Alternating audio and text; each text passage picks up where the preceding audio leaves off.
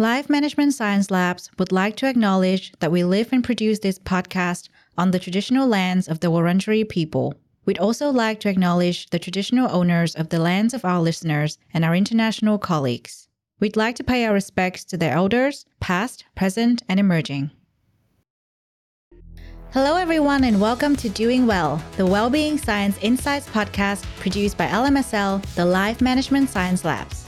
We are champions of life management science, providing structured insights informed by science and inspired by practice on key aspects of conscious living. Each week, we bring you scientific and practical insights on each element with the expert knowledge of professionals in the field. I'm your host, Lu Ngo, coming to your ears from Naarm, Melbourne, Australia. Let's learn together. Hi, everyone, and welcome back to Doing Well. And on today's topic, we are going to talk about the healing power of humor. And our guest today is the perfect person to talk to us about this because uh, we had a little chat before we officially started, and I can attest that he has a great sense of humor. Um, and so today we have in our virtual studio Steve, Steve Sultanoff, who is a clinical psychologist a university professor and an expert in the application of therapeutic humor. And I told Steve this is my first time hearing the word therapeutic humor, which is why I was kind of like frazzled going into the podcast because this is really new to me. I'm sure I'll learn a lot, um, but also um, I think it'll be a good chance for everyone else um, to also learn with me. So we'll get started. Um, but before we do that, uh, Steve, welcome to the show. Thank you for being here. And I would love to get you to introduce yourself to our audience.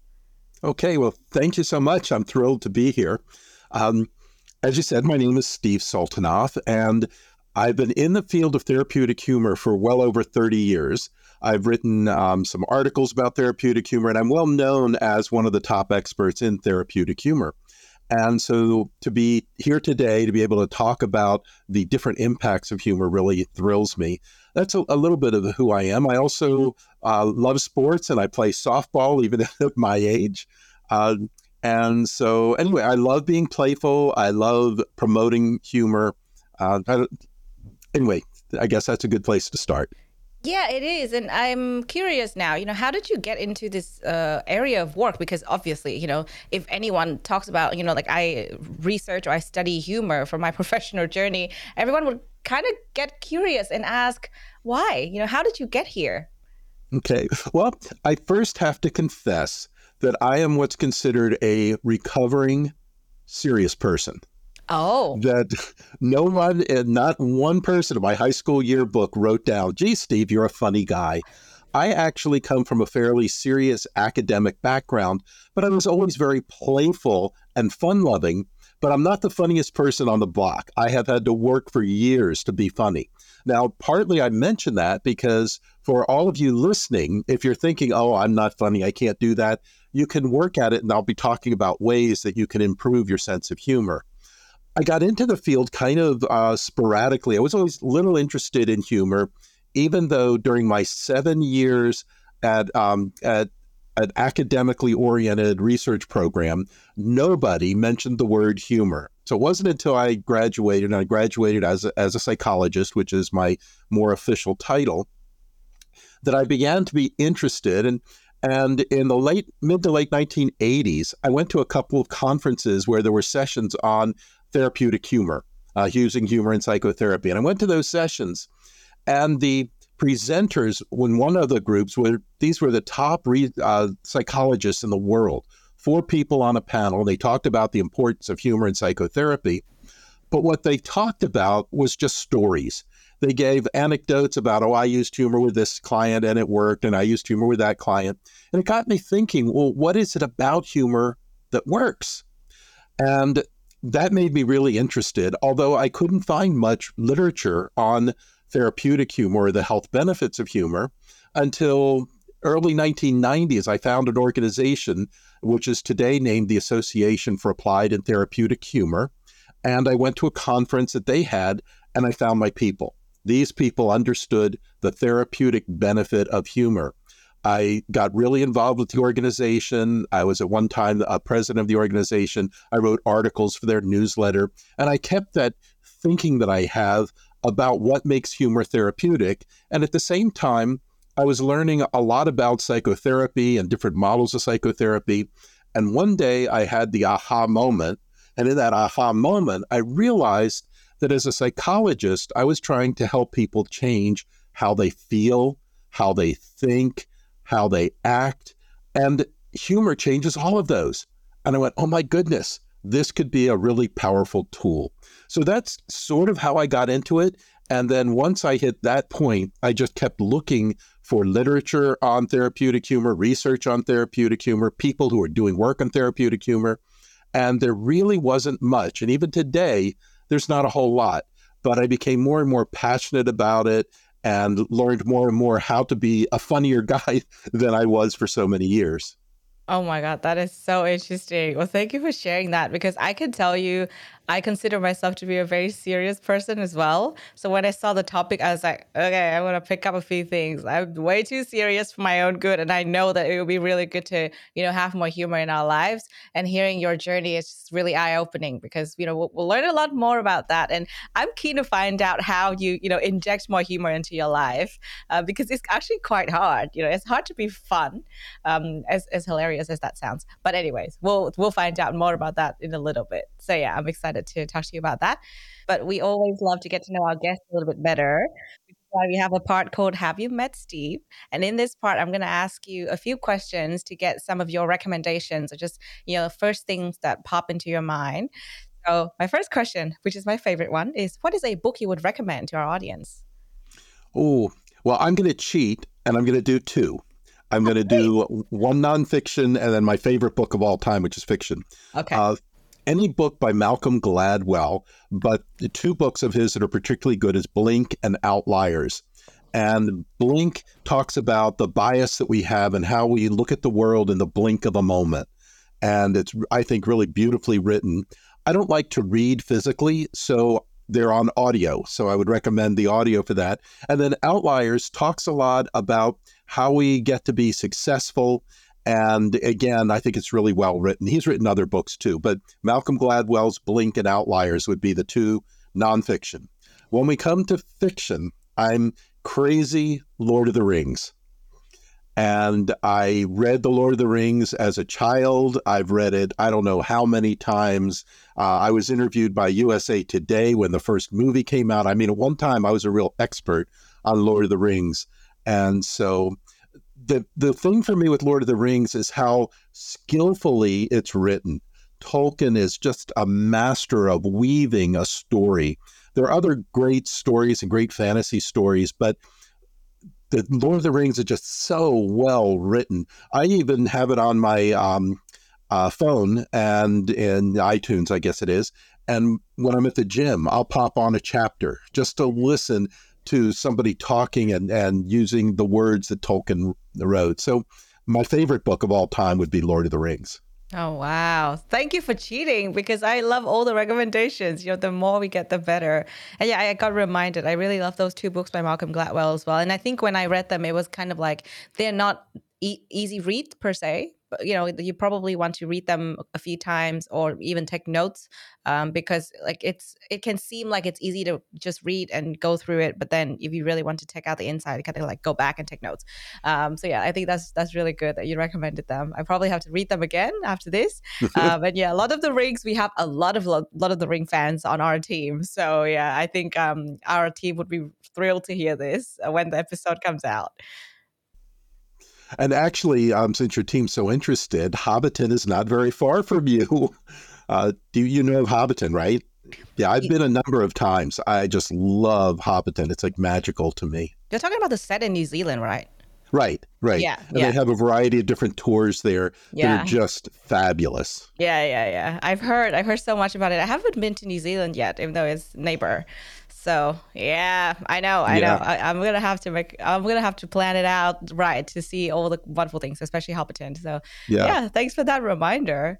um, okay, so we've covered books, not just one book, but multiple books. Now, what about a movie? And I don't mind if you cheat this time as well. okay. Uh, you know, thinking about a movie, I'm not going to pick what I would say is the best movie or my favorite movie, but one of the most meaningful movies that I've ever seen. And it's called Bicentennial Man. And the main character is an android. And the movie is about an android's search for his own humanity. For Star Trek fans, it would be like Data searching for humanity. But in Bicentennial Man, the main character is somebody you probably heard of, actually, uh, an actor called Robin Williams. Yep. And he does a magnificent job, and Sam Neill is the father. And so he's brought into a family as the family servant but he's different than other androids and he develops a personality.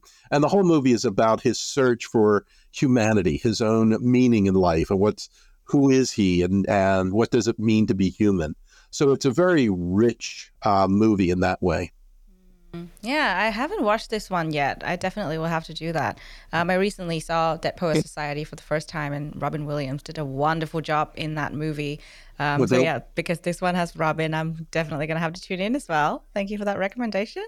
Yeah, let me warn you, the beginning of the movie runs a little slow at times. Yeah. So um, you have to get through that, but it okay. really does have meaning and richness to it. Mm, yeah, totally. I think all good movies are kind of like that. You know, they, they, they don't normally go fast. They they leave you with a lot of thoughts though. Okay, so I can sort of guess you listen to a lot of audiobooks. I'm hoping you also listen to podcasts, and if so, what is one that you would recommend? Well, actually, my life is so busy that I don't watch podcasts, at least not normally. So I don't have anything to offer you there. I just um, yeah, I don't have any, but you know, the one that I would recommend over all the others would be this podcast. oh, great! Thank you. Uh, How um, can I not do that? Yeah, uh, but but in general, I really I I'm just so busy. I don't take the time to yeah. watch podcasts. Yeah, yeah, totally understandable. A lot of our guests are, you know, guests of the show, but they don't listen to podcasts at all. And I was like, that's fine. You know, I actually sometimes don't listen to podcasts for like months and then I'll get back into it and then I'll like drop out again. Um, but yeah, I like you, I kind of prefer audiobook um, compared to podcast. So yeah. How about your role model? Now, this is not a recommendation, but we would we're curious. We would love to know if you have a famous role model or if not a famous person, then could be a personal role model in your life. Hmm. Well, I've had many role models who have been instrumental in me becoming who I am. But rather than talk about those personal role models, I'm going to talk about one that more people may have heard of. And this person, I have a lot of passion for baseball, and this is a baseball player. Okay. And it's a baseball player who is a very good baseball player, but you know, not not fantastic, fabulous, but he worked really, really hard. He was one of these people that would come out to the ballpark and just do the best he could. It's somebody that truly, I think, achieved the best he could possibly be, and that is Cal Ripken. Mm-hmm. And Cal Ripken, I don't know if you follow baseball at all. Um, he's very famous here in the United States. Okay. Uh, he's called the Iron Man. He played in I don't even remember the number, but it was over 3,000 consecutive baseball games, which is unheard of. Oh, wow. And he was rookie of the year and he was an MVP and all sorts of accolades. But the, the biggest thing about him is that he's really true to his passion, and his passion is baseball. And he works really hard, or did. You know, he was, he's not a player today, but during the time that he was playing, he would work really hard. And so I admire, I admire the persistence, the tenacity, the making the best out of what you have. You know, I think he reached the top of what he could be. And there are many people in sports who are great, but they don't work to be that much better. It's like they're they're okay with their greatness. And he's somebody I think truly got as far along as he could, taking his talent, his effort, and um, making it work.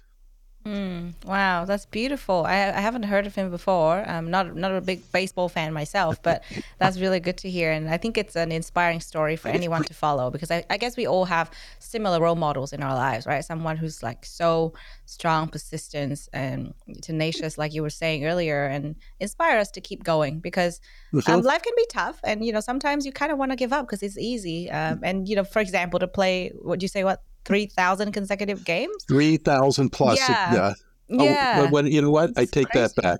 It was over 2,000. I Because I remember his 21 31 game was a big deal because he okay. surpassed someone else. So yeah. I, I, was in error, but let me correct that. So it was over uh, 2,000 consecutive games. You think yeah. about that, there are yeah. 163 games a year. Yeah. And so, it, you know, we're talking a lot of years. Yeah, absolutely. And not just that, you know, like if you think about uh, our professional career, like it's kind of like, you know, if, if you're breaking milestones down into games and you know think about the, the things that you're going to achieve like projects for example it's kind of like doing 2000 consecutive projects without stopping right it, exactly. it can be pretty intense um, really? yeah and because i think in sports one of the things that i mean I, I know when it comes to sports is like what we see you know on the field um, is just part of the story because they train and train so hard and it's not like they just come to play right? Before that there's so much work that goes into it. Um, and so yeah i think that that's kind of like a reminder to all of us because for us to do anything in life we have to prepare we have to train ourselves we have to keep going. Um, so yeah i think it's a it's a beautiful story that you told us there. Okay final question in this part what is a course that you completed that left a really strong impact on you? Uh, when you say course, I'm not sure what you do you mean an academic course or it doesn't really need mean... to be academic. You know, it could be any kind of course. Um, you know, it could be like a um, something that you did in university or just something um, for your personal interest. You know, like um, okay. it could be like something you do for fun. Okay. Yeah. All right. Uh, I think I'm going to go with something academic uh, because the most significant academic experience for the fabric of who I am as a psychologist, and I'm a trainer. I train people to be therapists. And that was during my graduate program. For six years, I was involved um, in a uh, program with one of the professors. And it was a program where we all would practice therapy with each other, and he would observe us, and others in our group would observe us and we'd get feedback on what we were doing and how to improve. And then the next time we practiced, we would work based on the feedback that we had gotten the prior time. And this would go on uh, for two hours a week and during the academic year for six years. So you can imagine. And, and when I started, like so many people, I was petrified. You know, mm. here I am. I'm sitting in a room with eight people, one of whom's my professor, the others are my peers, and now they're going to see how bad I am, that what I don't know. And in fact, they did see a lot of what I didn't know because, you know, as you were just alluding to with the sports, you have to work really hard to get proficient. Yeah. And so I worked really hard uh, to be a therapist and got feedback from everybody. And the professor also did what was co- what we call competency based training. That meant at each level, as you learned to be proficient, you could move on to a new task. So the group I was just describing was our training group, but the people in that group were trainers for people who were in a basic class learning to be therapists. So I was in the training group, and then I was a trainer in a three hour a week lab. And then when I got proficient at that, I went to the next level trainers uh, class where I was teaching. And then at some point, the professor allowed me to take over the large class. I, had 100 students, and there were 10 groups of 10, and I had 10 trainers. And so along the way, it was all competency based, based on, on skill learning. To this day, I continue to train beginning level therapists using the fundamental model that he took us through way back when. So that's really kind of the most significant course, certainly professionally, that has become part of the fabric of my life. Mm, wow. I think that's, um, I don't know, like that's a big course to kind of go through because, you know, I, I kind of, uh, I've been reading up a lot on, you know, therapists and their training and, um, also like, you know, listen to audiobooks as well, um, written by therapists. And I, when I heard uh, about you know what they kind of go through to to get to where they are, and especially you when you you even train therapists yourself, I'm just fascinated by by the amount of work that you put in. Um, and also, one of my friends is currently training to be a psychologist himself, and he was like talking about the very first baby steps of you know like just sitting in the consultation room and, and hear what people are um, saying or inter- how they're interacting. Um, it's a lot of work to put into that, especially because you're dealing with humans. So you know, definitely need to be very extremely careful um, and make sure you're doing the right thing. Um, so yeah, I think this is just more like my personal bias, but this is probably one of my favorite courses um, on the show to have been recommended. I would say. So yeah, thank you for sharing that. Um, okay, so now we've got to know you a little bit better. Um, let's talk about the healing power of humor. And I think um, today we are going to find out so much more about therapeutic humor because, as I said, to me personally, is a new concept, and I'm sure for our audience, is something new to learn. Before we get there, we always start by talking about well-being because that's what this show is about and we'll relate that to humor in a in a little bit. Um, so everyone has their own you know definition of well-being. Obviously you're a professional working in the field that has to do with humans well-being. Um, but i'm sure you have you know your personal observation when you've worked with um, you know other therapists or you know patients or just people in general so what does well-being mean to you personally well as you know, there are many aspects of well being. There's physical well being, there's spiritual well being, there's emotional well being, there's psychological well being. So there are a whole bunch of subsets of well being, but kind of in a, a encapsulated way. To me, well being is partly having a sense of settledness, feeling comfortable in yourself, feeling comfortable in your world.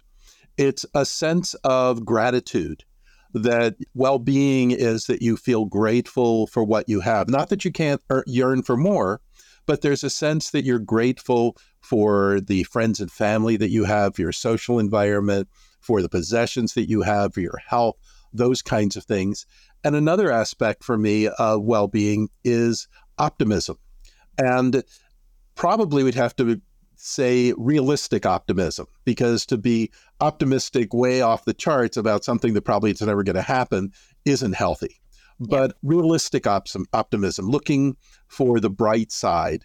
So those are just a few characteristics that for me uh, i would say are really important as i look at well-being yeah, I, I, guess it's really personal to you, um, but it's also true to a lot of us, right? Because it, it I really like that you said uh, settledness. I think that's the word that you used, and I really like that because, um, you know, like I don't know about our audience or other people, but recently I've I've found that the well being, as you said, it has a lot of different aspects. Uh, but I I do feel that when I, I was a little younger, I was kind of like, you know, like life has to be like always like going up or like you know there's gonna be something big happening for for me to like feel that sense of well-being. But now i just feel like i want to be comfortable in my own skin and be comfortable with whatever's going on and just enjoy the little things. And in fact that's what i talk to my colleagues a lot and sometimes i ask them i ask them so how do you enjoy every day you know how do you enjoy the mundane side of life you know because i find that sometimes it's it's really hard to do that and we just kind of forget and we're like oh like it has to be like something great has to be happening today for you to like feel a sense of well-being. Um, and so yeah i'm i'm learning i'm learning that's what i that's what i wanted to, to talk about mainly um, based on your definition. I like it because um, i think it's so important to be reminded that it doesn't have to be um, you know like adventures all day every day um, but it's it's rather how you see your own life adventure because it could be an adventure just getting um, to cook something new today or you know like just to do a new exercise at the gym today. That's fun. Um, so yeah. Yeah so as you say that it's well-being is really about the being and not about the doing.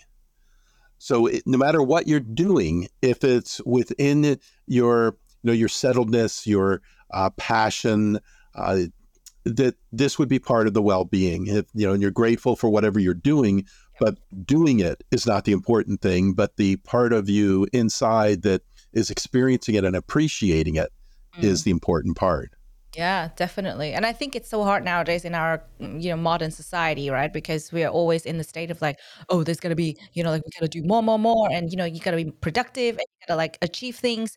Otherwise, you're kind of stagnant. You're you're not really like doing life right. And I'm just like, uh, maybe not. You know, maybe it's the opposite of that because like, we we lived in this state where we're kind of like, oh, you gotta do more, and then what do we get out of that? Burnout. Number one thing, you know you get burned out from everything and you just don't connect with yourself, which is so dangerous. Which is one of the things that I personally got wrong um, in, on this topic. I personally got wrong that you know I had to achieve more to be able to have a better sense of well-being um, like I gotta earn more money. I gotta, you know, um, have more projects going on. I gotta put more things out there that are sort of like, you know, they have to be different or they have to be special um, or they have to be my projects. Um, but now I've realized that it's not always the case, and sometimes the opposite is true. So that's just one misconception coming from me, right? And I'm sure that when you've worked with people, um, especially in in the over 30 years of experience you've had in the field, I'm sure you've noticed quite a few different misconceptions. So, what are some of the biggest misconceptions that you think people have when it comes to well-being? Well, I think you really hit the nail on the head, which is you are what you accomplish. And our whole society seems to stress that. Uh, you know, what are you doing? Uh, what are you, how are you accomplishing things? What are your successes? Rather than what have your experiences been, or how do you uh, go through and do the things that you do? What's it like doing those things? So I, I think the big misconception is that our value is based on our performance rather than who we are. Mm, yeah, that that's such a great reminder. You know, I struggle with that, as I said earlier. So I need that reminder, and I don't know who needs to hear this today, but that is so true. Anything else that you think would be, you know, um, a- another big misconception that people might get when it comes to well-being? Oh, you know, nothing pops in my head right, you know, right away. Yeah. Um, I'm sure there are plenty of others. It's just not coming to me right now. Yeah, yeah. I guess it, it can come out in our conversation later because today we're talking about humor, right? And that's another. Right. Um, I think that's another thing, actually, before we go into the topic. Um, another thing that I get wrong is kind of like, um, you know, having fun. So um, I talked I talked about this uh, previously on uh, the previous episodes of this particular show, uh, but I kind of want to talk about it again in case uh, we have new audience members who didn't know what I was talking about. Um, so I went through a period of burnout, and in that period, I was kind of like, okay, how do I how do I recover from this? I was kind of planning activities and things to do, and I realized that I didn't have enough fun in my life I didn't laugh enough. You know, I know that humor is not just about laughter, um, and it's not just about like having fun. But there's, like, I'm, I'm guessing there will be so much more to it that you'll talk about um, later. But I realized that I was so serious. You know, like I was so serious when it comes to anything, especially um, talking to friends or like enjoying an experience. I didn't really inject any sense of fun and humor into those activities. And when I started doing that you know, just be, you know, just enjoy whatever I was doing and have fun with it. And in fact, I started making jokes, and my friend was kind of taken aback because she was like, she she thought I was being serious because normally, you know, me being me, I'm like, oh, serious, and she was kind of taken aback. I don't remember exactly what I was saying, but we was probably like talking about. um I don't know. Um, let's say we're we were walking by the water, and then uh, I was like, "Oh yeah, that's our yacht," you know, and she was like, "Oh, a yacht? And then you know kind of taken aback by my um, comment there. And i think it's like it's kind of interesting because i know there's so much more to humor not just that. Um, but i've learned in that you know short period of like trying to recover from this burnout that it's kind of fun you know it's fun from both myself and the people that i, in, I interact with because it spreads that positive energy and it's kind of like it's just you feel lighter afterwards. So that's how i felt um, but I wonder what how you would define humor in general. You know, um, it's it's not just making a fun comments, right? It's so much more to that. So how do you define humor? Well, defining humor is really a challenge. Mm-hmm. And one way of defining it is by the outcome. And the outcome could be, be that humor is anything that makes you laugh, makes you feel good, um, changes your perspective, or bonds you with other people. Now, there are other things that do some of those things, yeah. But that's one way of looking at it. Another way is looking at what is it that causes you to experience humor. Yeah. So, for example, the presentation of incongruity causes people to experience humor. And when I say that, I picture one of the slides I have in one of my presentations, and it's a can of what's called Rust-Oleum. And okay. Rust-Oleum is uh, a compound that takes off rust. So if you have rust on things, use Rust-Oleum. So visualize this can with a big name Rust-Oleum on the front and it's all rusted. so that's incongruity. Yeah, yeah. So that's one way that we experience humor. And yeah. there there are a number of them. I call them the ticklers. Mm-hmm. So one is incongruity, another is a startle where you have a startle, but then you quickly figure out that whatever's startling you is safe. Mm. And in the old days, there was a TV show that you probably, I hope you've heard of it, but maybe not, called Candid Camera. Does oh. that name ring a bell? No. no. Okay. This is a very old TV show, and they would set up stunts that would okay. put people in situations that were really kind of weird. And then at the end, they would say, "Smile, you're on candid camera," because people uh, go, "What's ah. what's going on here?" Yeah. I'll, I'll, tell you one of those setups real quickly. Yeah. There was an office, and this new hired woman was in the office, and she was given instructions to fax the lunch order to a local restaurant. So you see her go into the room and she faxes the lunch order to a uh, restaurant and she was told to wait. Two minutes later, the food pops out of the fax machine. Oh. and so she's going, What is this? What is this? Well, yeah. it's a startle that you quickly figure out that there's some joke to it. Yeah. So mm. that's another way that we experience humor. Yeah. Uh, Another way that people experience humor is when it's emotional chaos remembered in tranquility. Those moments, they're not funny at the time, but later on, there's a lot of humor around them. For example, there are cancer recovery groups that have an enormous amount of humor about cancer in the groups. That would be one example. Another, a couple uh, that I, I talk about in my presentations, after one of the hurricanes wiped out a community, people went out and erected signs in front of their homes. And one sign read, Gone with the Wind. Another sign read, House for sale, half off. oh, that's good.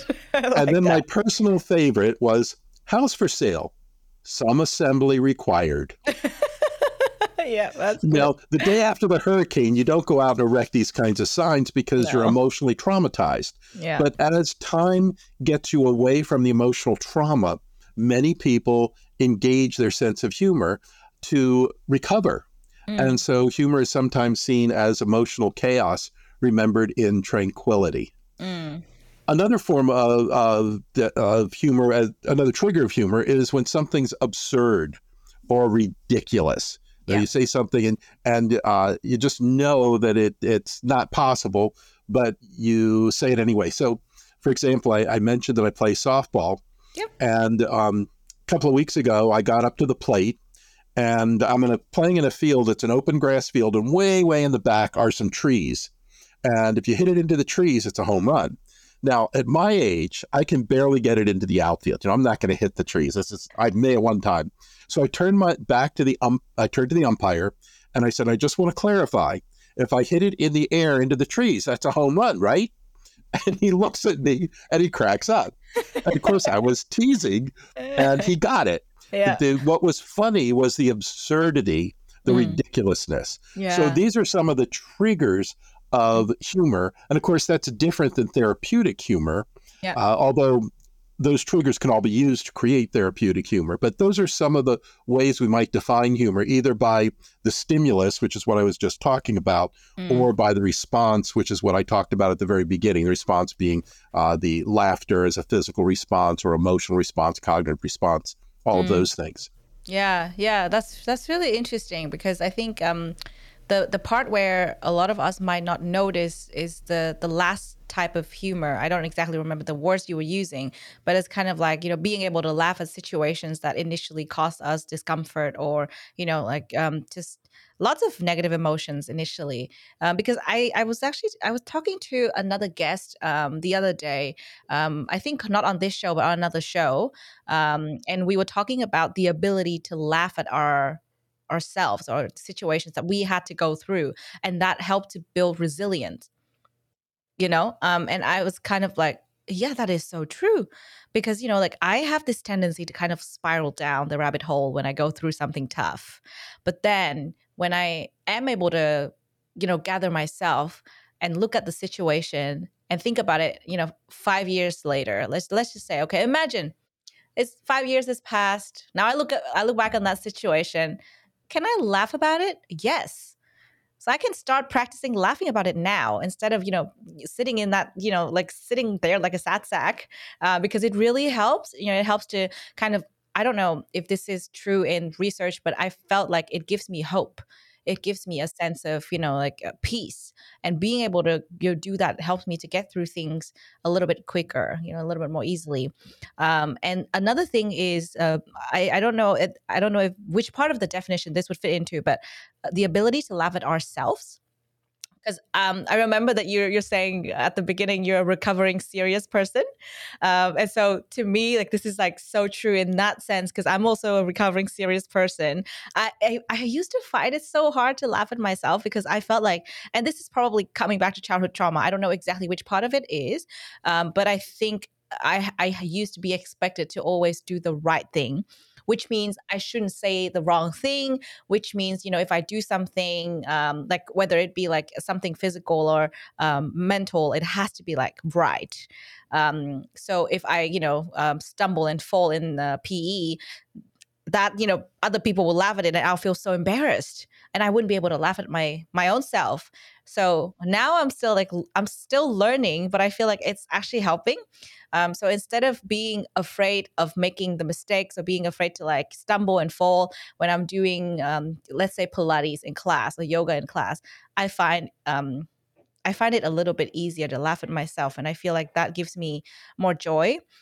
And i used to be uh, a little offended when people make fun of me um, when you know these things happen but now i actually enjoy it with them. You know now i'm able to kind of like laugh with them um, because i know it's just for fun and it's nothing against me. It's just you know like to, to kind of lighten the mood.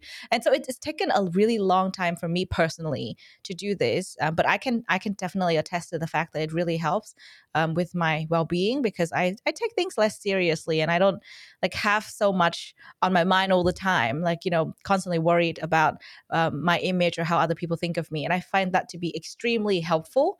Um, so just to add on to your definition of humor um, but yeah I think as you said therapeutic humor is a little bit different. Um, so yeah I would love to hear from you what you think to be you know the difference from the humor that you just talked about and therapeutic humor because I think both of them contribute to our well being, but probably in different ways. And if so, how? Mm-hmm. Okay. Well, we could, and we're not going to, but we could get into a long discussion about yeah. uh, the humor that's therapeutic and humor that's hostile or not therapeutic. So I don't want to put uh, put that part aside, okay. but talk about therapeutic humor, and we could talk about a difference between therapeutic humor and humor that's therapeutic if you go to a comedy club, when you leave the comedy club, chances are you're going to feel better. You're going to have uh, pleasant, you know, tickling feelings. And that humor was therapeutic, but it was therapeutic and it was an, through entertainment. Mm-hmm. And that's not therapeutic humor. It's it was therapeutic, but not therapeutic humor. To have it be therapeutic humor, the person that is creating it has to be creating it with intent and purpose to be therapeutic. So in my everyday life, I go out and I do things with people I interact with with the purposeful intention of giving them a therapeutic moment. Yeah. And I'm not when I tell a joke, and usually it's not to entertain someone, although sometimes I tell jokes to entertain, but usually it's to have a positive impact. So any type or most types of humor are therapeutic, and I can explain why that is, you know, what humor does that's therapeutic. But to, for me to be therapeutic humor, it has to be intentional. I have to be doing it for the purpose, and it has to have a purpose. It has to have uh, an idea that I'm doing it to lighten your mood or to have you think differently, to let go of uh, your cognitive stress or your physical stress. And then in the work that I do, I also believe that therapeutic has three human, in fact, I would call them well being aspects to them. And those three aspects are one, that I give humor with empathy. When I am being humorous with another person, I am being empathic, even if I'm making fun of you in some way, which is generally seen as, as not a good way to use humor. But even if I'm doing a little bit of poking fun at you, I'm doing it from an empathic place rather than a hostile place. I mean, doing humor that is genuine for me. It's true to who I am. Yeah. I once saw Robin Williams uh, be the MC for an eight hour conf, uh, uh, music show. Mm. and it was he, he was amazing. But I can't be Robin Williams. I don't have that part of him in me. My humor tends to be more cerebral, more cognitive. I don't like slapstick. So, however, I am humorous with you has to be congruent and genuine for who I am. Hmm. And then the third part of therapeutic humor that I believe to be true is that when I'm using therapeutic humor, I accept you for who you are. So I accept that whatever it is, if I'm poking fun at you, or if I'm poking fun at something else, or I'm poking fun at myself, I'm doing all of that within a feeling of uh, positiveness toward you. I accept you for who you are. So those are three human qualities, and and if you were familiar with psychology, those I pulled from a very, very, very famous psychologist named Carl Rogers, and he talks about those as being the three fundamental aspects to all human kindness, human communication. So that to me describes therapeutic humor. And then I don't know if you want to do this now or in a few minutes, but I, I think to get in t- into the impact of humor and or therapeutic humor in yeah, the different well-being ways, is that is this a good time to do that? Do to... Yeah, let's talk about it. Okay. So when we look at therapeutic humor or humor in general, humor has multiple impacts. You've heard the term laughter is the best medicine. Yeah. And people say that all the time. They say, you know, I, you know, I'm. It's great when I laugh at myself and all of that, and all that's true. But what happens is people are lumping laughter in with all the other aspects of what is therapeutic about humor, and I'll get to those in a moment. Laughter itself is a physical response to humor. And when I say a physical response, I mean you laugh and you breathe in and out more quickly. You tense your muscles, release that. You maybe bend over. Uh, you have a sound that you make when you're laughing, your giggle or your guffaw or whatever it is. So laughter is a physical experience. Now, the research in laughter is probably the most abundant compared to the other aspects of therapeutic humor. So if we look for a moment and and the, look at the research on laughter, what we're looking at for the most part are what are the physiological benefits of laughter. And there are a number of them. It's not a, a ton of research, but there's enough to make us think that these probably are accurate. One is that antibodies tend to be increased with laughter. So your infection fighting antibodies and um, in addition to antibodies increasing with laughter, pain tolerance increases with laughter. So if you're experiencing pain and you can be laughing, your pain goes down. Mm. Blood pressure goes down with laughter. Uh, uh immune, immunoglobulin, immunoglobulin A, uh, go, which is um, an antibody that fights upper respiratory disease, increases with laughter. And serum cortisol. Cortisol is what's secreted when we are stressed. Serum cortisol goes down with laughter. So these are some of the physiological benefits. Now, the one physiological benefit that everybody has always talked about is the secretion of endorphins. And there's not a lot of research that supports that endorphins are secreted with laughter. However, there are a few studies that have found that to be true. And we also know that endorphins are the body's um, painkillers. You know, when you have endorphins, you don't feel as much pain. And there are a number of studies that show that, as I mentioned, that humor uh, increases tolerance to pain. Well, what would the mechanism be? Probably endorphins. So, in all likelihood, with deep, heartfelt laughter, endorphins are secreted. And as I said, there are a few studies, not a lot, maybe three, four, five, that have shown that. So, that's laughter being the physical impact of humor. Mm-hmm. But that's where most people stop. And they don't realize that laughter also stimulates what I label mirth. And mirth is the emotional experience of humor. So earlier you were talking about, I forget exactly what, but you were talking about experiencing humor and feeling better. Mm, yeah. And the feeling better is the experience of mirth. So the experience of mirth and distressing emotions cannot occupy the same psychological space. Right. When you're experiencing the joy, the pleasure, the uplift of humor, you can't be experiencing distressing emotions such as depression, anxiety, anger, etc. So we know that humor activates mirth, which gives both a positive uplift as well as dissolving emotional distress. So that's a second area of well being that humor creates. The third, and you talked about this too, is what I've called wit. And wit is the cognitive experience of humor. Mm. That is the experience when you you get the humor, it puts things in perspective, it changes the way you view the world. And you talked about that earlier as well. Yeah. And to put that in perspective, there's an enormous amount of research on negative thinking and physical distress. Negative thinking is related to gastrointestinal problems, particularly irritable bowel syndrome. Negative thinking is related uh, to heart disease. I mean, there are a number of things negative thinking is directly related to, as are distressing emotions. And so, the one way to have a real physiological impact is to reprocess how we think. And humor through wit provides perspective. The area that I was talking about of emotional chaos, remembered in tranquility, is a way of gaining perspective yeah. on this traumatic event. Mm-hmm. So now humor changes our uh, with laughter our physical experience with mirth the emotional experience with wit the cognitive experience and you talked about this too the final area that i wanted to talk about is the social area. And that is, you were talking, and again, I don't remember exactly what you were saying about uh, a social impact of humor, you know, sharing humor with another person. Yeah.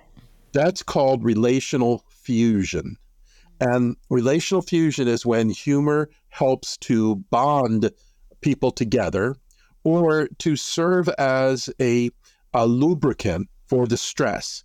Uh, you hear this frequently in couples relationships, and they're having a big argument, and then one or the other does something humorous, and it breaks the tension and relieves some of the distress.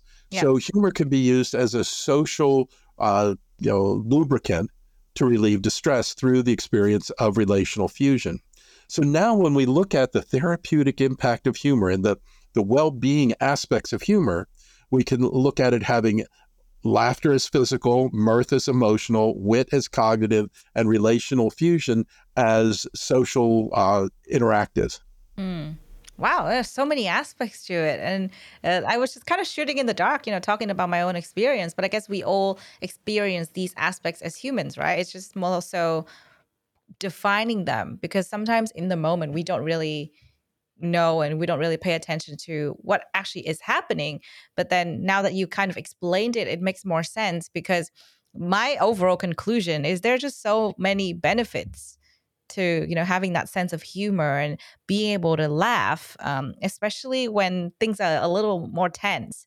And i find that it's it you know it, it kind of is hard because it depends on the person who you are and also depends with the people that you're with in that particular moment. Uh, because yes if we're watching comedy at home we're probably laughing by ourselves. But most of the things that you were describing they're kind of like based on interaction. You know how we respond to a certain situation. Oh. My background just crashed. That's I'm... hilarious. Should you want to redo that or should we keep that in the show uh, because that's oh, hilarious? yeah, no, I think we should keep it. I was having going to have it crash later in the show, but. Uh, uh, yeah, I mean, if you don't mind, I would love to keep that part because that's hilarious. Yeah, yeah sure, sure. yeah. So, how is that? What is that humor in particular? you know, being able to laugh at that backdrop polling. How would you define oh, that? Well, that's the unex- that? uh, it's unexpected surprise. Yeah, there you go. uh, yeah, uh, the unexpected surprise, which we find humorous, as long as the unexpected surprise didn't have a really bad ending. Like when that happened, if I had fallen over and cracked my head open or smashed something in the back, that yeah. wouldn't be. Then it wouldn't be funny. Yeah. But the unexpected surprise followed by realizing that mm. um, it's just the screen falling over. It's no big deal. Yeah. Is when we find it funny. Yeah, yeah. Oh, that's actually really um that's a really good example because now that reminded me of something funny that happened.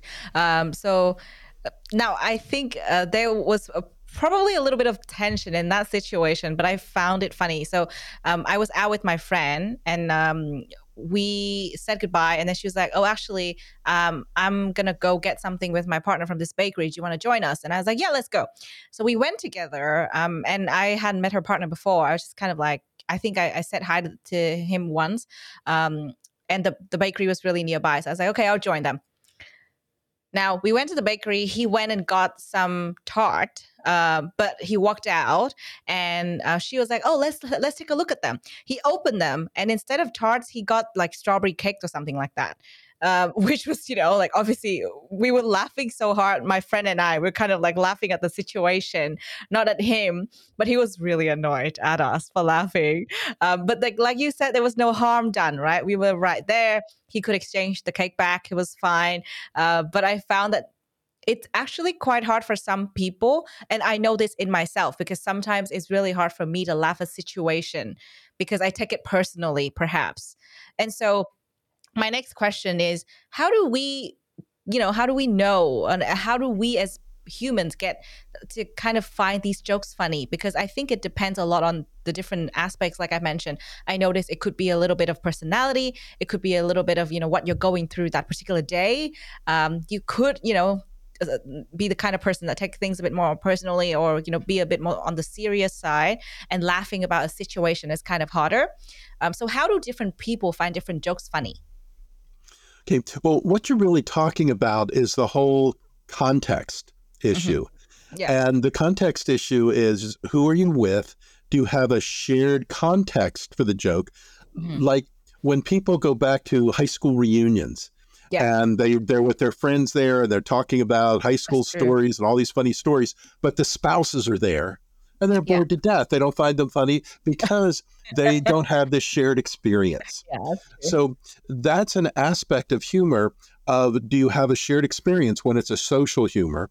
Yeah. The another aspect of it is do you have the context within your own head? Do you know enough about what it is to find it funny? So um, let me tell you a quick story that illustrates that. Yeah. And that is um, Rene Descartes, the famous French philosopher, was mm-hmm. on a flight from Paris to New York. Okay. And the flight attendant came up to Dr. Descartes and said, Excuse me, sir, can I get you a drink? And he replied, I think not. And he disappeared. Oh. And you see, you don't get it, right? You have no. clue what that Wait. was about. Wait, hang okay. on. do you want do you want water? Fine. Is that what she said? No, I, I, I, this one you won't get unless you absolutely know the okay. context. Okay. So, okay. but this is what that it's an example of a joke that I almost never tell unless I'm with a group of people who I think may have um, some philosophy background. Right. Descartes is the philosopher who said, "I think, therefore I am." All right. Okay. Oh, so on yes. the plane, okay. he says, "I think not," and he disappears. Right. Okay. Now gotcha. that's an example of you have to know the yeah. context mm-hmm. in order for the joke to be funny. Now that's you know really kind of a, a real heady kind of a, a story, but in general, there are lots of times where if you um, well, here's one: Why did the turtle cross the road? Turtle cross the road again. I do not know this one. To get to the Shell station. No. now, do you know Shell gasoline or no? Um, is that a, an American thing? Well, it may be. Yeah, so, I think I've seen that in like movies or something like that. Yeah. Maybe. Okay. Yeah. So unless you know that there are gas stations, you know, like you know Exxon and, and uh, Chevron and Shell, yeah, then it, it's not funny. Yeah. But if you true. know that there are Shell stations, then you kind of put it together. The turtle's going to the Shell station. Okay, yeah. he's got a Shell, and the Shell station is a gas station. Yeah. But again, you have to know the context yeah. in order for it to be funny. Yeah, yeah. I totally relate with that because um, because I think uh, in Australia it's very different. You know, like probably like the kinds of gas stations we have are very different. I think I might have seen Shell somewhere because I see a lot of American TV shows and movies. Um, but there's an, another particular joke that we get here that you know people outside of Australia might not get, um, especially Melbourne people will get. Um, other people might not. Um, so yeah, like I think there's the there's this meme I saw a, a while ago um, where we have you know we have a lot of different train lines in Melbourne, and um, it kind of goes something along the line of um, when you are uh, when when the the train line is the girl you like, and then you are East Melbourne. Basically, you don't get that right because East Melbourne is a station that never gets stopped at. So uh, okay. basically, you know, the train, the girl never stops at your station, basically. Um, and that's kind of like, that's hilarious when I saw it. But then I was like, if I tell my friend at home in Vietnam this, they would probably have no idea what I'm talking about. So that's mm-hmm. hilarious, right? But uh, you're so right. It depends on the context. If you have no idea what they're talking about, it doesn't make any sense.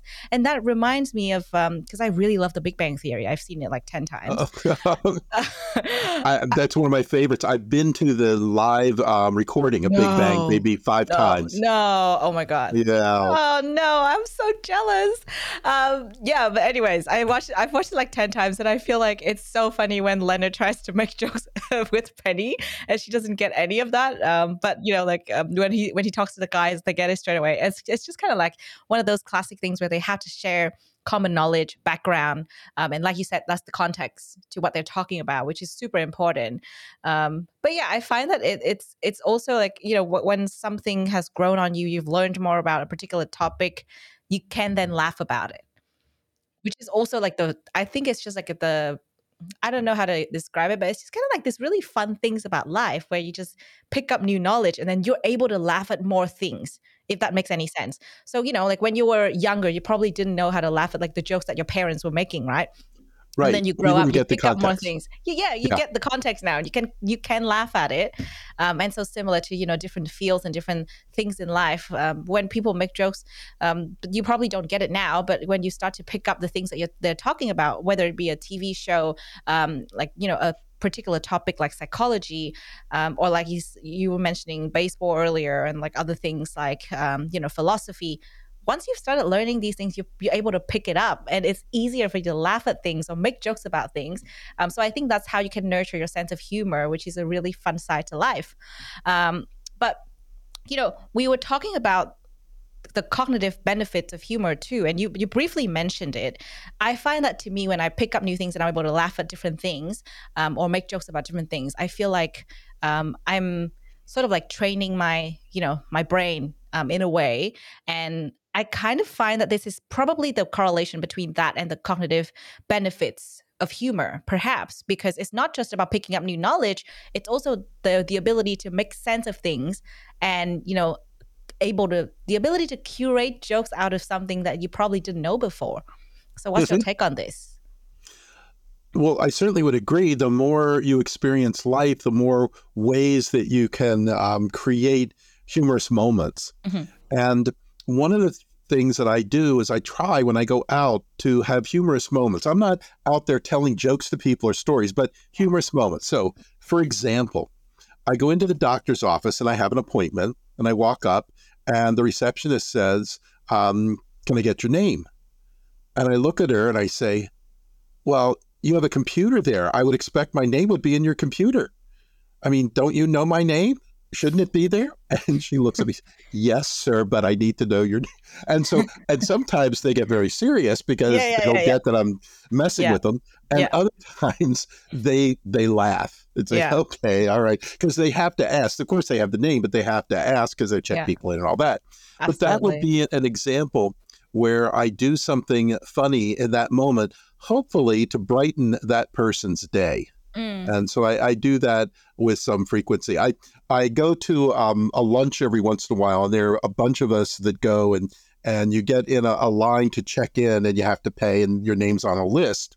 And so the guy ahead of me says his name, Mm-hmm. And then I get up and she looks up at me and I say his name. and, so, and, then the then playing along, the guy behind me said yeah. his name.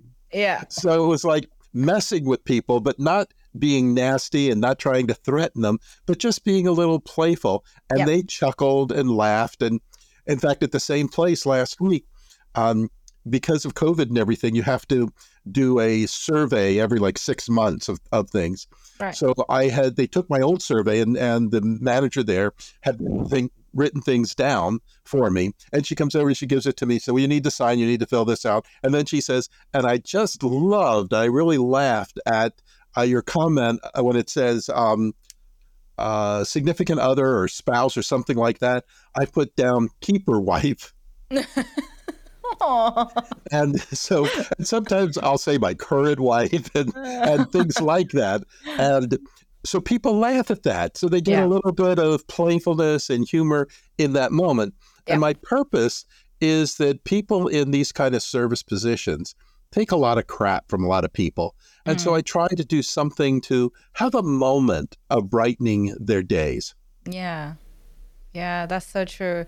I think it depends too. And I think one of the comments you made earlier is really important where you say, you know, the joke is not it's not nasty to them. It not, it's not mean or anything like that. It's just to kind of like, you know, to to make jokes and create a fun situation that everyone can laugh at. And I feel like that is such an important thing to notice as well. And and I think this has to do with our cognitive ability to make sense of things and be able to really tell what is like a good joke or, or like what is a, a non-offensive joke that people can enjoy you know because there's a really fine line sometimes i find that you know there are certain jokes that you kind of laugh at um, and there's also sarcasm you know which is like part of the the humor um, spectrum whatever you might call it and i feel like sometimes people might take it or can take it too far um, where you know it doesn't have to be like that and it's just mainly nastiness it's not like to make people laugh but more like to make fun of someone at the expense of themselves uh, at the expense of the person that they're talking to and that's just just not nice in general because i feel like that's the opposite of you know, nurturing that sense of well-being that we're talking about Yeah, absolutely. That's where that part that I was talking about earlier of empathy comes in because Yeah. sarcasm is generally not empathic. Uh, Mhm. corrective humor, where I try to say something to you to correct you, is not empathic and and can be hostile and harmful. Yeah, definitely. So the last golden question here would be, you know, how do we train our sense of humor? What are some of the, the ways that we can train our sense of humor in the positive direction that we've been talking about? Not sarcasm, not those nasty kinds of jokes, but actually the ones that would nurture our sense of well being. There's so many ways to to start to increase what I call your comic vision. And one would be to have humor come to you. A way of having humor come to you is to watch Big Bang Theory. Now, not that the audience all would want Big Bang Theory, but if you if you have a sitcom that you like, or a comedian that you like, or that you go and get uh, sign up on a joke site on the internet, you get a joke or a cartoon every day. Yeah. That's a passive way of bringing humor to you, so that you begin to stimulate your funny bone. So that's one Mhm. thing. Yeah. Another would be to begin to promote humor. So learn one joke, learn a very simple joke. Mhm. Like, for example, we know all the crossing the road jokes. Here's a simple one Why did the little boy cross the playground? Again, I do not know this one. I get clearly to need to train other- myself. To get to the other slide. Oh, so now, that's a very simple, yeah. quick joke, and you can you know pick one or two or three of those Gotcha. so that you have them in your repertoire. So if the occasion presents itself, Yeah. you can in fact share a joke, Yeah. Uh, and so that would be another where you have something like that. I carry a lot of props. Right. So I have props on me all the time. And one of my favorite, I'll show you right now, when I go to rent a car and when I go to check into a hotel, they al- always say, Well, can I, I see a license? Yeah. And uh, I hope that you can see that. Do you see how handsome I am in that picture? Can you tell? Yes, yes, very handsome. But I can't really, Yeah. I can't really read what's on there. Yeah, it's It- kind of blurry. Okay, Oh, I'm sorry. Okay, so you, you can't recognize who that is. no. That's Elvis Presley. oh, is that Elvis? It's an Elvis driver's license. uh, it was kind of blurry when you put it close. I, like, Oh, I just Oh yeah, I guess so. Yeah, if I put it here, you can't see it, but yeah. um, it's an Elvis driver's license. So, I mean, I've had magical things happen. I remember at one hotel, I used that. The guy said, "Oh, I'm such an Elvis fan. This is wonderful." And he Uh-huh. said, "You know, your room is a parking lot view. I'm going to upgrade you to a, a bay view." And he changed my room for me. Oh, No, I don't do it for that, but Yeah. that's um, one one kind of, of thing. Yeah. Uh, when I get, oh, you know what? I, I was going to have it here on my desk and I don't. But I'll tell you quickly the story. When I go for X-rays, I Mhm. always wear a white knit shirt, okay. and you know how dark the room is. Yes. After the X-ray, I say to the tech, I say, you know. I really feel I really feel tingly inside. Did you have that machine set right? I mean, this I don't feel right. And he said, No, no, it's all set right. Well, I have these things called thumb lights, and there are lights that go on your thumb, and you press them, and they are bright red. So I put them on my shirt. I press them. This red light shoots up my shirt. His jaw drops to the ground. oh my god. After you. a moment, he laughs. And I do the same thing when I get blood drawn. You know, they tell you to put your your finger on the um, gauze. Well, Yeah. I do my thumb, and then I have my thumb light, and it all goes red.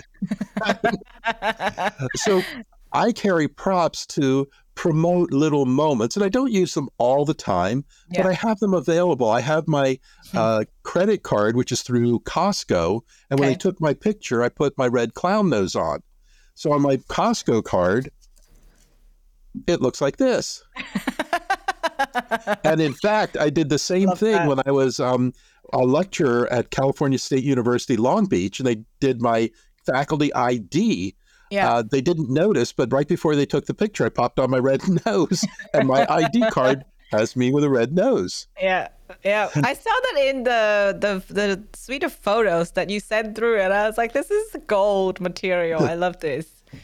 Yeah, I did send one with with the red nose. Yeah, So, so another thing, and it's not for everybody, and it wasn't for me initially, but it's to carry props or something that's Yeah. funny. Yeah. My probably my other than the Elvis license, my favorite prop is one that I wear every day during the month of December. And I'm going to Mhm. show it to you. I don't know if you can see. Can you see that? is that an L Yes. with like It's yeah? a red, yeah, red Yeah. circle with an L with a Yeah. slash through the middle. okay, I wear that this everywhere I go for the entire month of December. okay, I don't tell anybody what it means. right. It's up to them. Okay. I also keep a pocket full of them so that if anybody gets it and wants one, I'll give it to them. Now, do you know what it says? What is that? No Most people L? don't get it. Oh, say it again. No elves. Oh, Yeah. no elves. Now, notice what happened to you when you got it.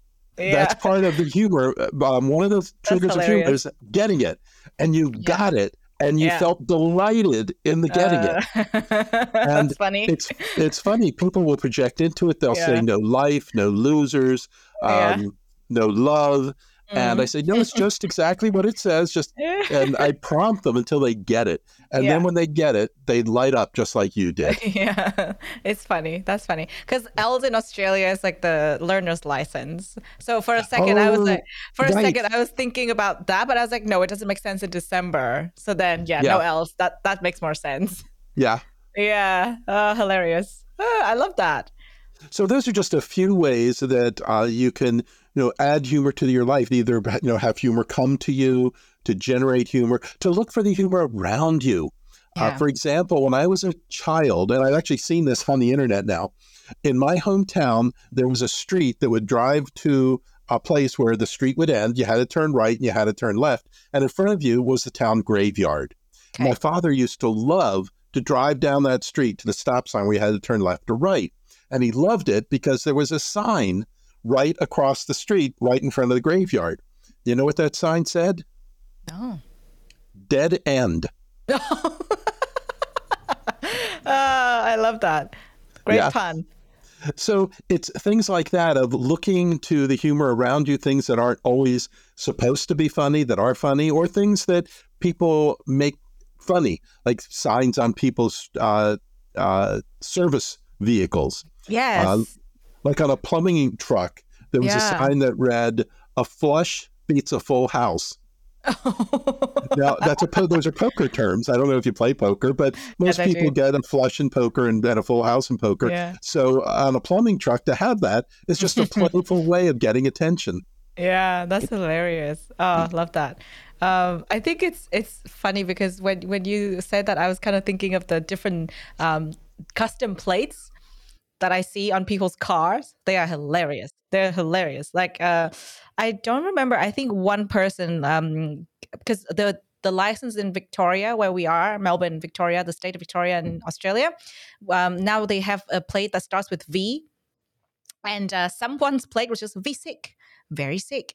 It could be like you know, like it could be anything up, up to your interpretation, but that's cool.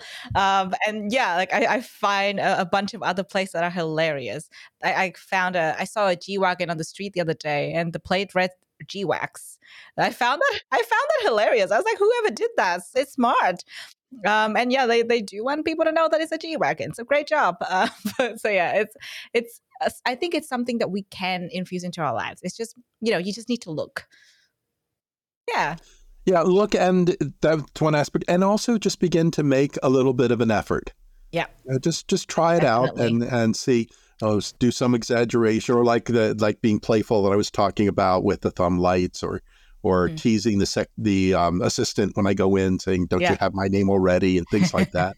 yeah, totally. So uh, thank you for sharing all of those actual things that you do. However, we do have a separate section where we call practice or habit debrief. Now, I know you already mentioned a bunch of practical things, but to go into this part and to really round it out for our audience, if they are, you know, recovering serious people like us, um, or they are not used to infusing humor into their lives, what is one practice that you would recommend that they can try today so that they can infuse that sense of or the healing power of humor or the sense of humor into their lives? Mm-hmm. well, I think the beginning is that idea of bringing humor to you. And mm-hmm. then the second part would be learning one joke. So reading a joke book and picking one joke that you want to to be able to pass on. Mhm. But then uh, you know the other part is is having pe- having humor things come to you. Get a humor buddy. That's a great thing to do.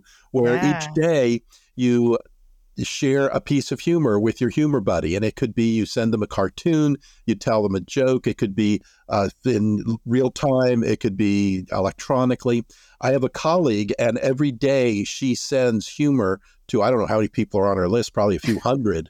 And I look through all of these things, and many of them really make me smile, and some not so funny. But for the general public, if you really want to begin to add humor into the fabric of your life, Mhm. then a humor buddy is a great Yeah. way to do that.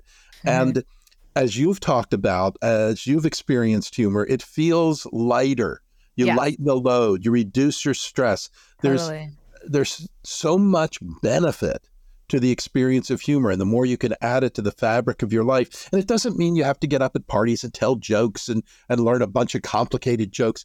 Keep it simple. Very Yeah. easy. Keep it simple. Hmm Yeah, definitely. Simple is the best, and especially when you're starting out, you, you don't want to you try to do that just for the sake of impressing others, but more so so you feel the benefit yourself, right? So it's just good to yeah, it's good to to start small, and so thank you for recommending all of those practices.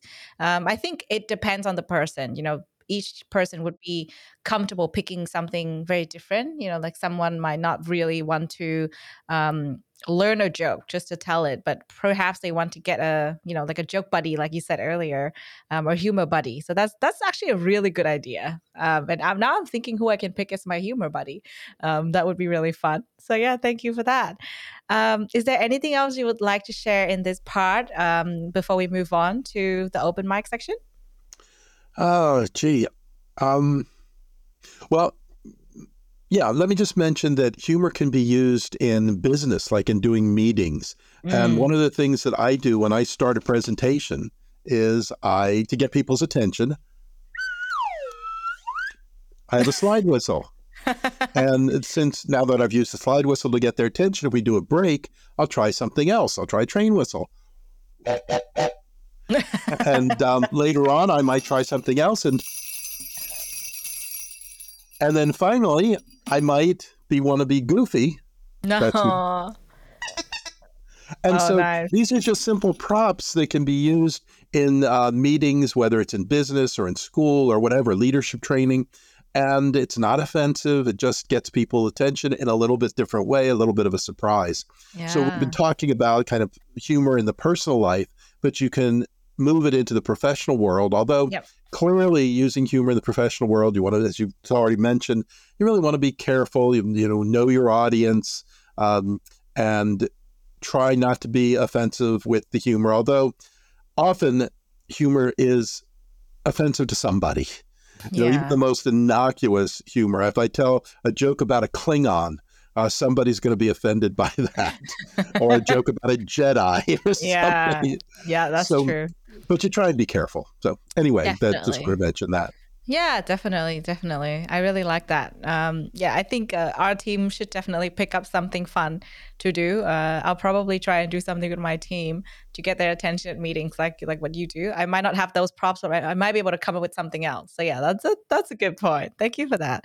Um, okay, thank you for sharing lots of practices, lots of good insights. To be honest, I would love to keep talking about this because I feel like you have a lot of um, interesting things that you could share with our audience, share with us. Um, and it's really fun to talk about humor, you know, because like a lot of the topics are quite serious when it comes to well-being. But I think this is one of the most lighthearted topic that we can all, you know, infuse into our lives. So thank you for that. Um, but I'm conscious of time. Um, I don't want to keep you here for too long because I know it's getting later where you are. Um, before you go, though, we do want to have um, this section called open mic. So this is your forum to talk about anything you would like to talk about um, something you, that you're passionate about, or you know, perhaps just a little bit more about your work. Um, so yeah, Steve, take it away. Okay. Uh, well, one of the things I'm passionate about is writing. And ironically, I haven't yet written a book, although I've written chapters. I actually wrote a chapter for a professor in Australia for a Hmm. book that he put together on humor. It was on humor and education. Ah. And um, yeah, he was at is it University of Canberra? oh is yeah, yeah. I think that's where he is. Yeah. Yeah. Okay. So anyway, um, right now I am working on a humor book, and the book will be about uh, how humor is healing. So it'll be basically what we've talked about today. I would expect that to be finished probably in six to eight months from now. So that's one project that I'm working on. For those who might be interested in reading a little bit about therapeutic humor, one of my two primary websites is My CE Matters. It's M Y C like Charlie, E like Edward, the word matters, M A T T E R S dot com. And on that site, I have a whole series of PDF files that are articles that I've written about therapeutic humor. And it includes things that are humor in the workplace, humor in counseling. And the articles are all free. And they're, as I said, they're PDF. They can be downloaded and shared. Most of them are short, a few of them are a little bit longer. On that same site, and I'm a little bit behind right now, but I've been uh, doing a blog and the blog has a variety of sections. One section is on psychology, one section on humor. I'm pretty sure there's a section on wellness, a whole bunch of different sections. So people are interested in in reading some blog material that that's certainly there and available. Otherwise, what other projects? Well, and my main humor website um, is called humormatters.com. And the problem with that website is I built that myself in 1999 and then I kept building it ongoing, but the software kept changing and I couldn't keep up with the uh, changing software. So I had somebody work on the site and change the site, and I've not been able to do much with it since then. I have someone working on it now. So there's a lot of funny stuff there. For those of you who are looking for funny material, I have Christmas humor, Thanksgiving humor, all the holiday humor, and then I have other topics of humor besides holidays. So quick stories, jokes, they're all short. So if you're looking for a little infusion of humor, uh, try the Humor Matters site and go to the the humor uh, section.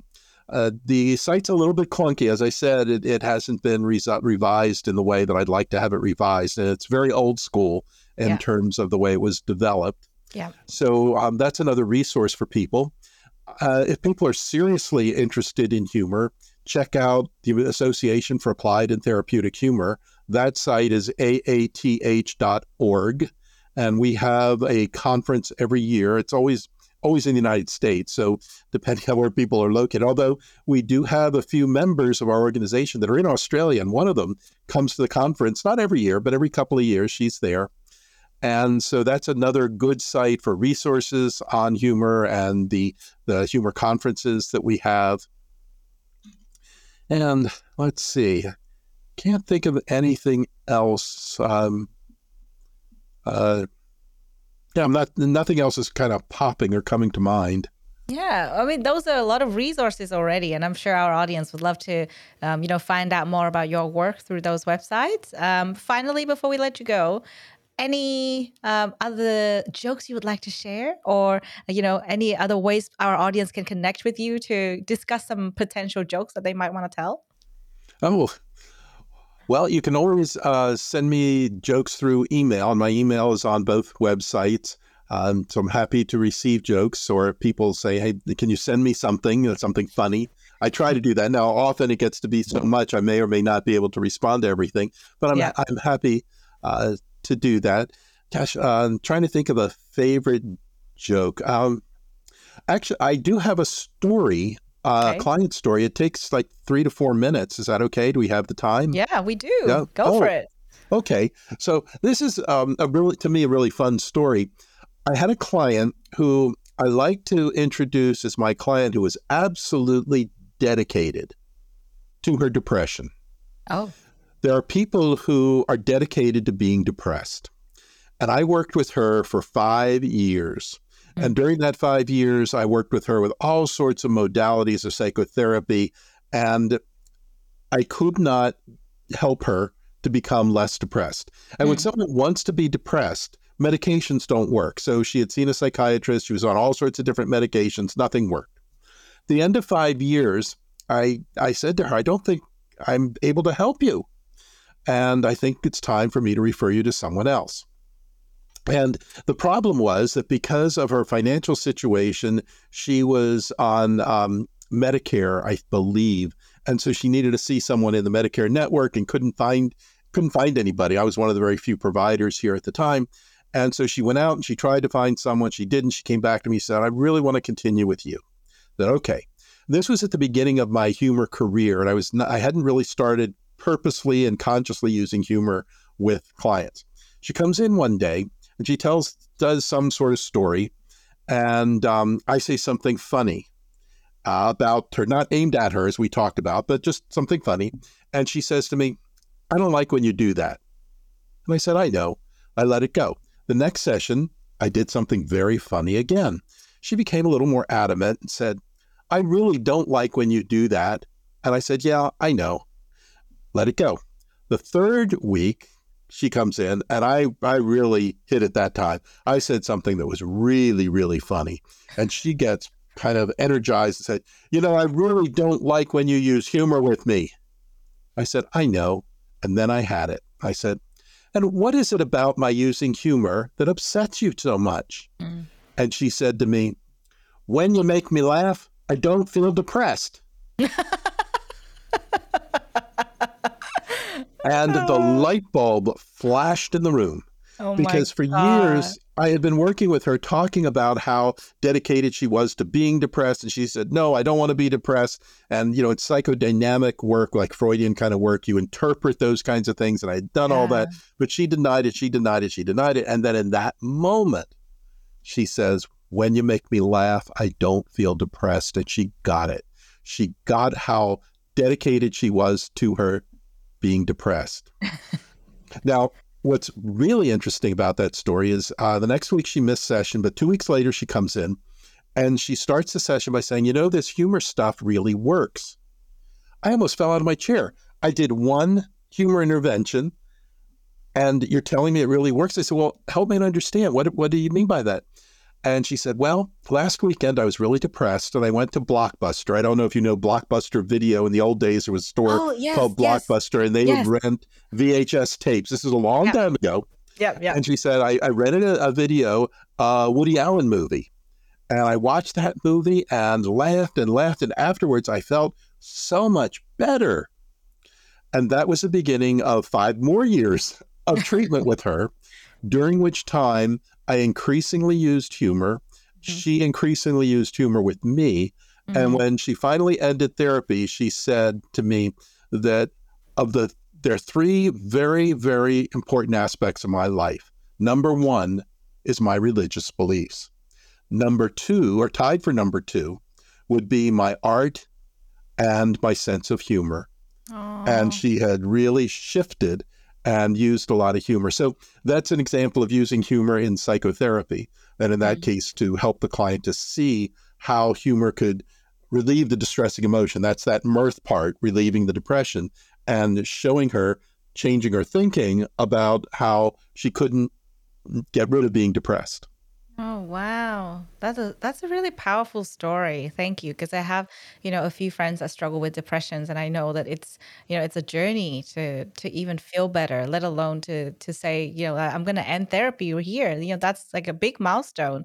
Um, so yeah, what a powerful story to end with today. And um, I know there's probably a lot of other things that go into it, but it sounds like humor is definitely one of the things that can get us through really tough times, um, really tough emotions, you know, and even serious mental health issues if we write it, use it in the right way.